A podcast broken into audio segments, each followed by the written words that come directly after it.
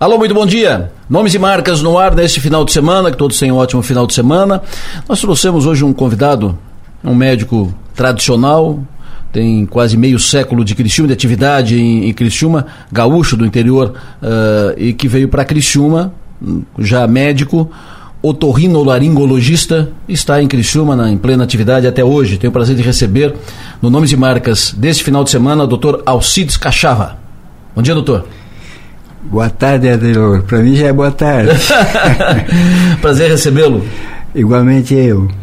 Doutor, o senhor é gaúcho de Veranópolis. Sim, senhor. Como é que veio parar em Criciúma? E me fale um pouco antes da sua, da sua atividade, porque a, a, a medicina, como é que era a sua vida de garoto, jovem lá em Veranópolis? Eu sou filho de uma família de pequenos agricultores. E na nossa cidade redondezas não haviam escolas públicas. E eu tive a sorte e a oportunidade de conseguir um internato. Fiquei 10 anos no internato, onde eu fiz o primeiro e o segundo graus. Terminado o primeiro e segundo graus, na minha cidade não tinha outra alternativa senão ir a Porto Alegre fui a Porto Alegre, meio cego, não conhecia muito a cidade. E Veranópolis, Porto Alegre era pro, da, saiu para uma cidade grande, uma metrópole, né? É, Veranópolis é uma cidade pequena. É pequena, tinha na minha época tinha uns 25 mil habitantes e pegar Porto Alegre nessa época, 1965, era bem maior, né? E eu tive problemas para sobrevivência, porque a gente é de família simples, né? Tive que arrumar dois empregos em Porto Alegre.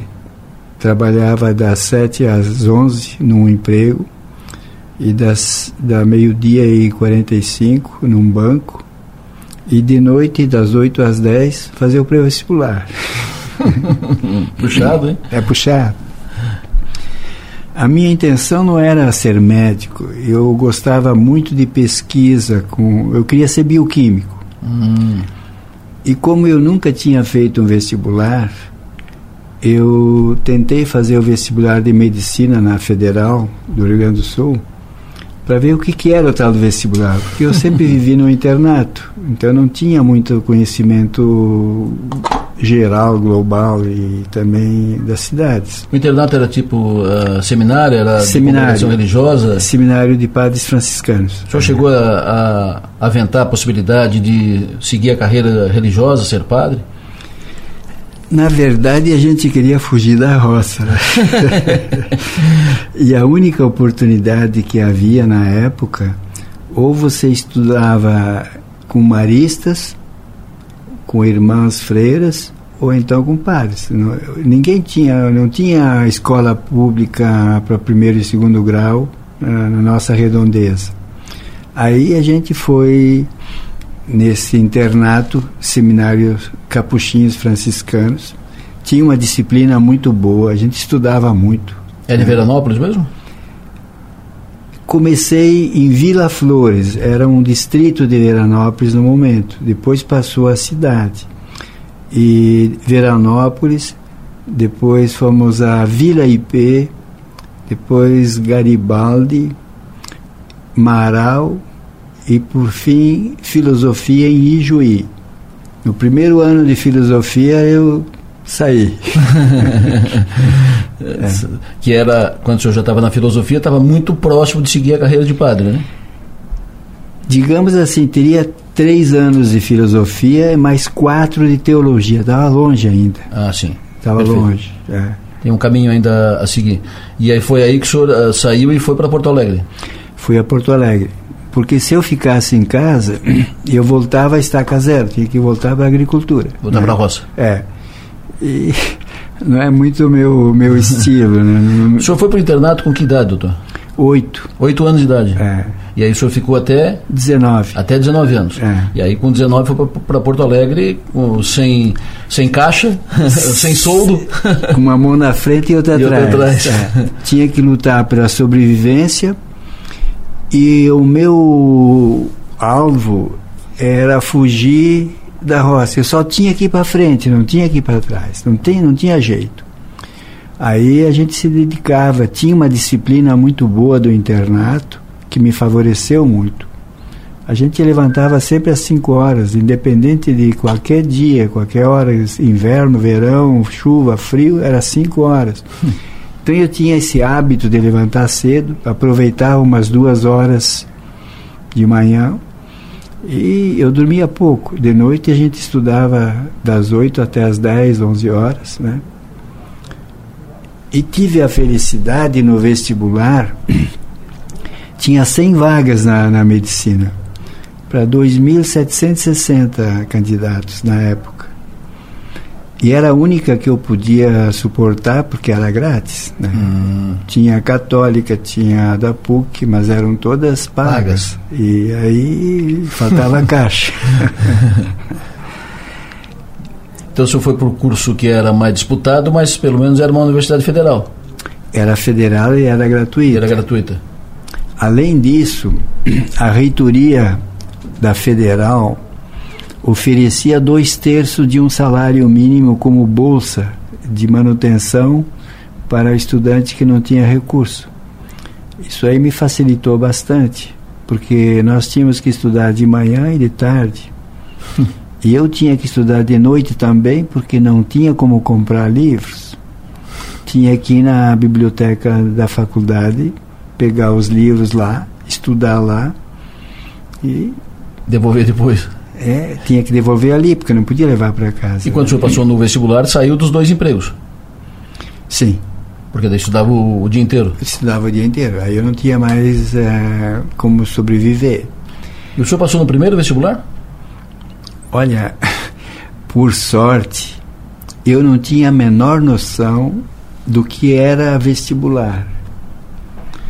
E ne, neste ano, o vestibular tinha prova de português, tinha zoologia, biologia e botânica, física e química.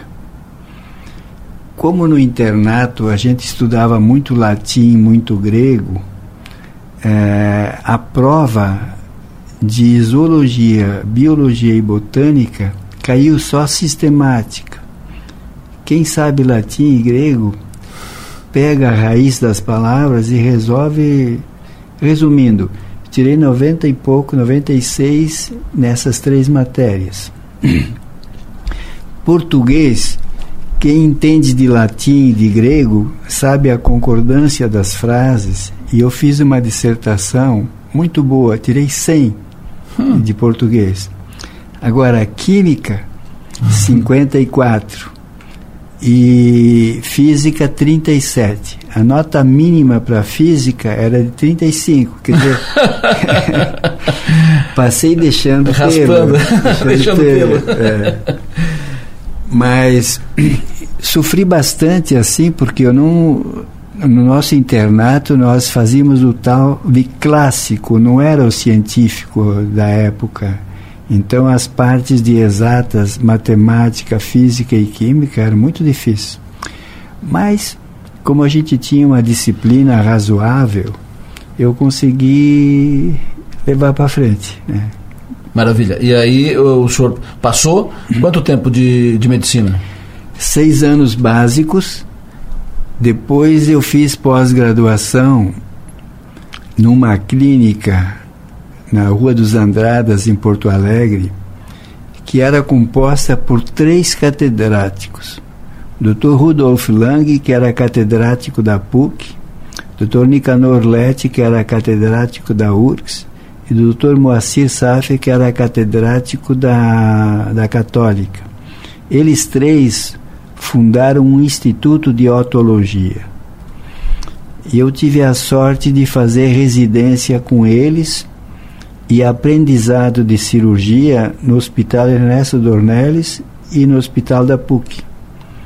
Então eu consegui muito conhecimento com eles, porque eram os três catedráticos e além disso eu frequentava muito a Santa Casa, tinha muita muita muito paciente na Santa Casa e era liberado para os estudantes fazer as entrevistas, acompanhar uma cirurgia, solicitar exames.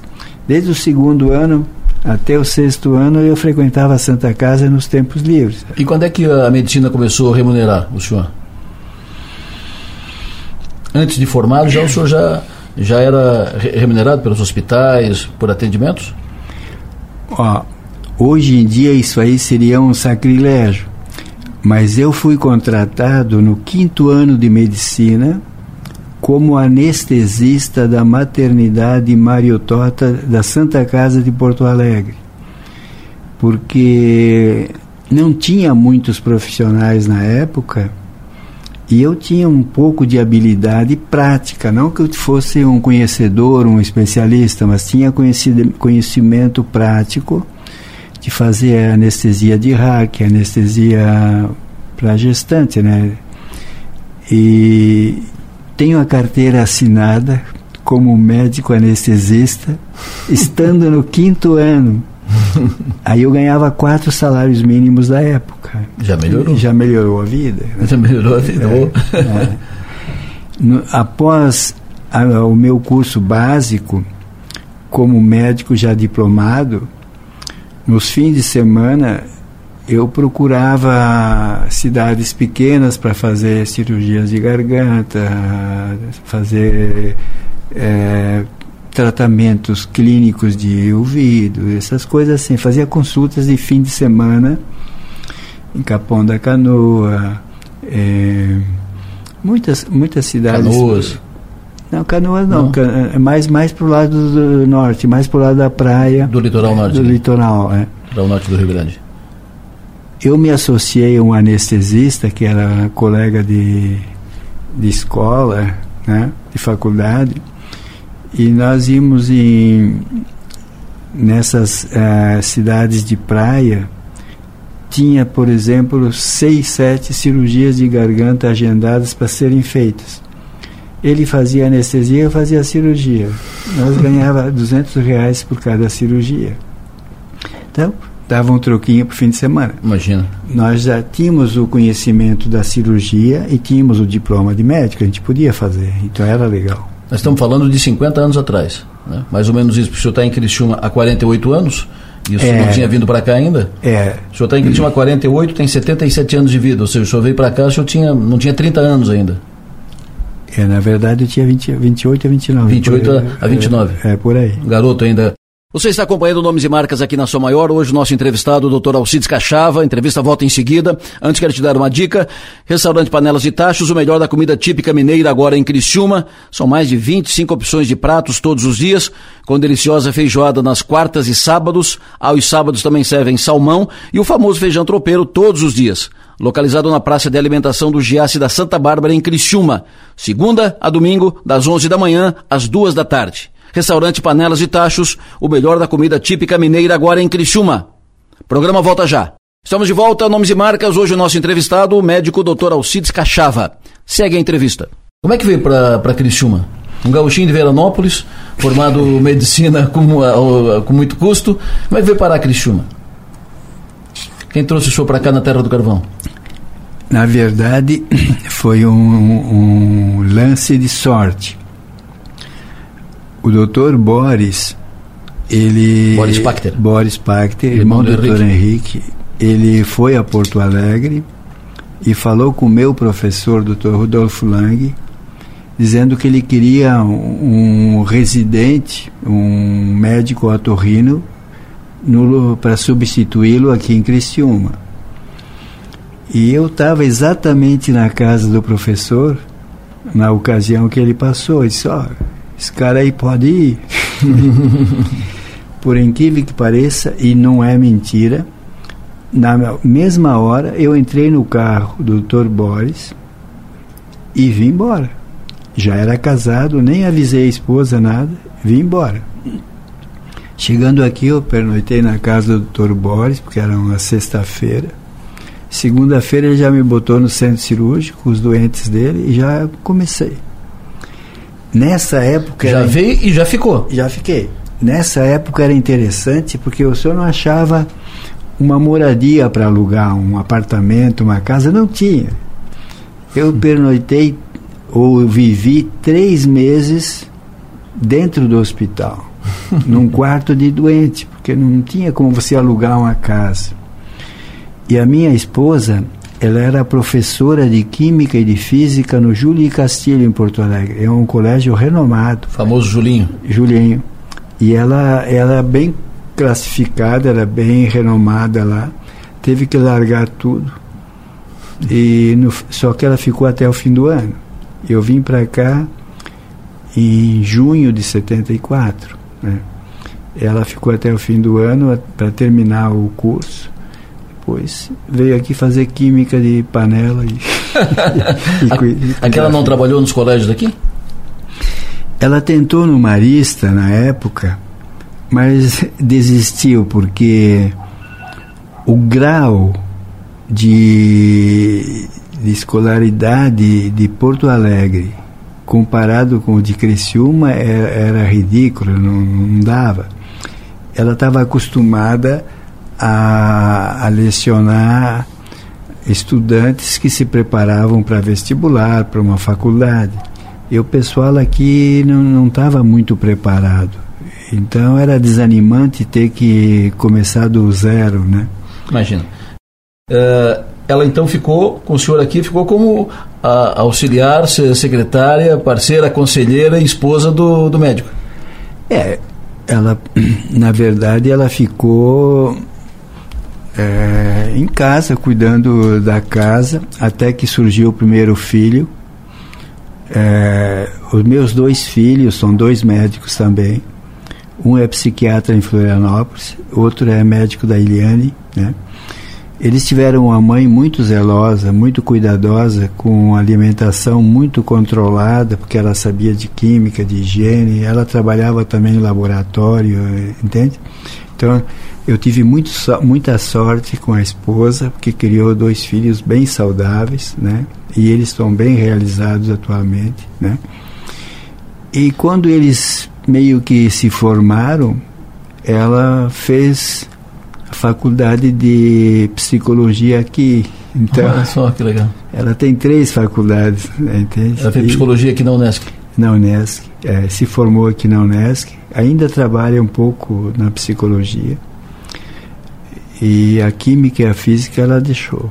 Né? Maravilha. O senhor conheceu o Criciúma 40, 48, 50 anos atrás. Né?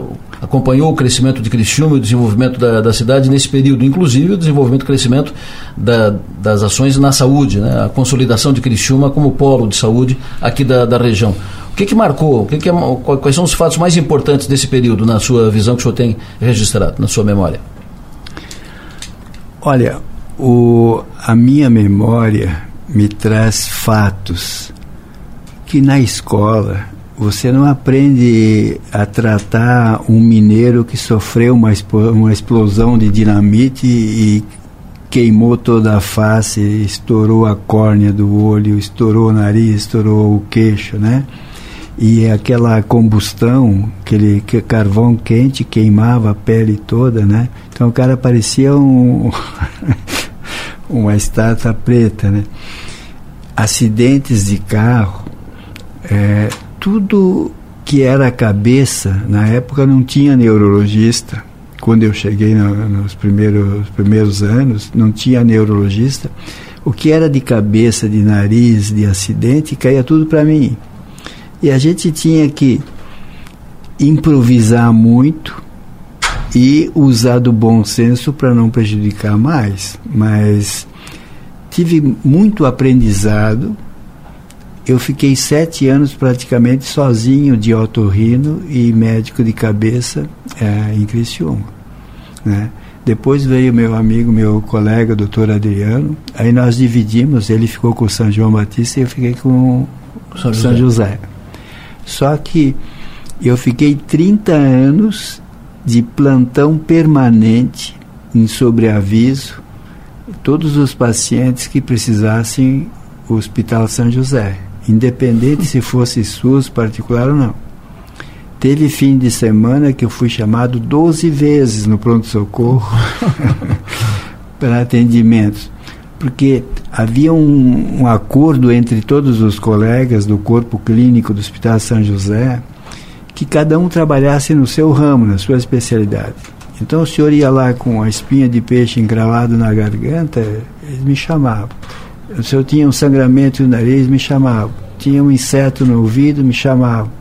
Teve uma hemorragia nasal por uma hipertensão, qualquer coisa, me chamavam.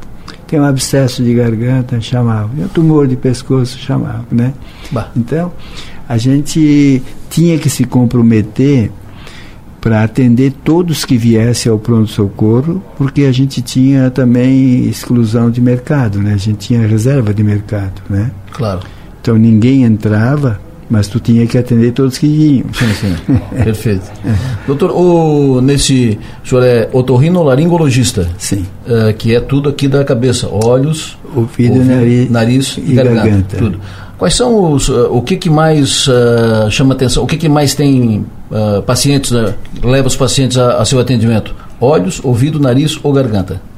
Bom, olhos eu fazia só a emergência porque eu trabalhava junto com dois oftalmologistas, que é o doutor Henrique e o doutor Silvestre. Certo. Então eu aprendi a fazer sutura de córnea, às vezes um cara ganhava uma garrafada, cortava o olho, é, chamava meia-noite, tu ia lá com o microscópio, fazia a sutura, enchia o olho com ar e refiz muitas, muitas suturas de olho, né? Mas eu não receitava óculos, assim, né? Isso era mais para o doutor Henrique e para o doutor Silvestre, porque nós trabalhávamos em uma equipe de três, né? Um, uma clínica, né? Certo. Quanto a, a minha parte maior era a otologia.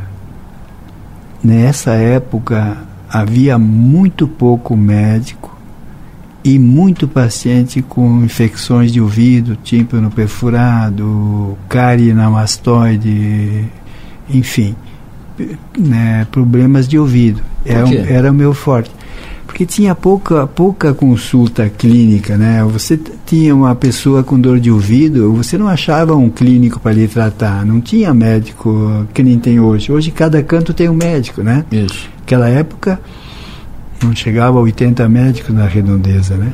Entende? Então, o paciente em casa ficava fazendo um tratamento sintomático, usava alguma coisinha, algum, algum antibiótico, não tinha muito, não sabiam medicar, né?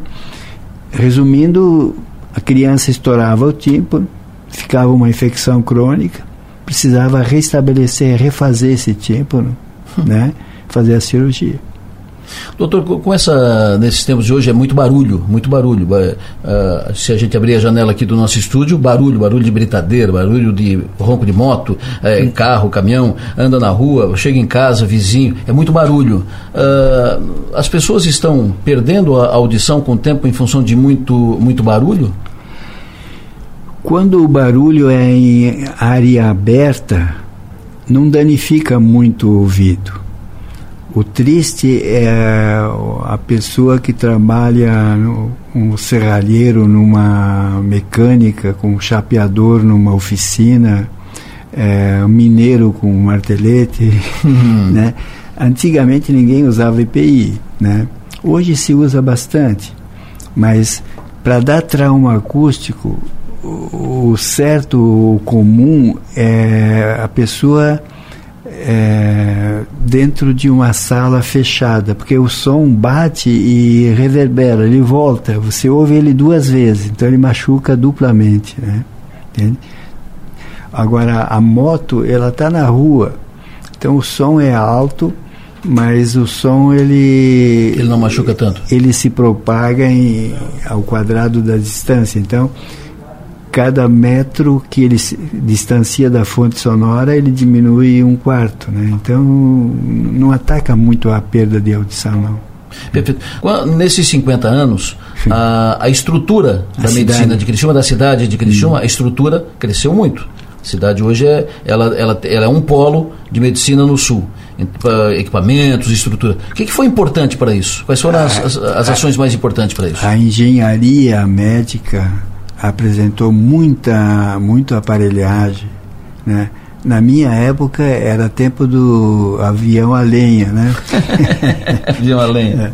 Hoje tu está na era da, da, da, espacial, né? Entende? Então, a fibra ótica, a, as ressonâncias, tomografias, é, endoscopia com a fibra ótica, cirurgia por vídeo laringo, por videoscopia, é, facilitou muito para o médico a engenharia médica, né? Apresentaram muitos aparelhos. Naquela época era muito na, na raça e na coragem, não tinha muita, muita solução fácil, não, porque não tinha muito recurso. O senhor imagina tirar um osso de galinha de um cara que está no esôfago, Nossa. com uma lanterninha que mal e mal uma gota de sangue já, já obnubilava, né? Você tinha que meio que no tato com uma pinça e abrir quando sentisse o, o toque diferente, né? Da parte mole e da parte dura. Você abria a pinça e tentava puxar um osso sem visibilidade quase zero, né? Bah. Entende? E hoje em dia você enxerga até a alma do cara com ótica, né? Então você vai no ponto certo, puxa, faz biópsia certas, né? Faz tudo. Nós não tínhamos tomografia, tinha o raio-x bem simples, e olha lá, né?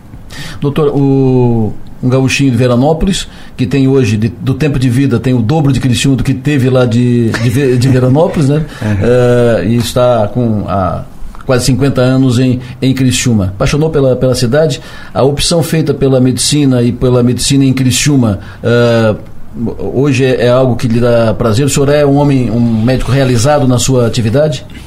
Olha, eu vou dizer assim, eu gosto muito daqui por diversos motivos. A minha especialidade se dá muito bem quando está próximo de mar, porque a maioria dos problemas, a minha safra é janeiro e fevereiro, porque a maioria vai em piscina, vai em praia, é onde surgem geralmente as infecções de garganta, infecções de ouvido, são infecções de vias aéreas altas, né? E, e Criciúma fica entre duas capitais, fica no meio de duas. Então, quando a gente não tinha recurso aqui, você encaminhava ou para Florianópolis ou para Porto Alegre, ficava no meio. E para mim, pessoalmente, eu me senti muito bem aqui, muito bem situado, tanto no trabalho como na região geográfica, me favoreceu muito, né?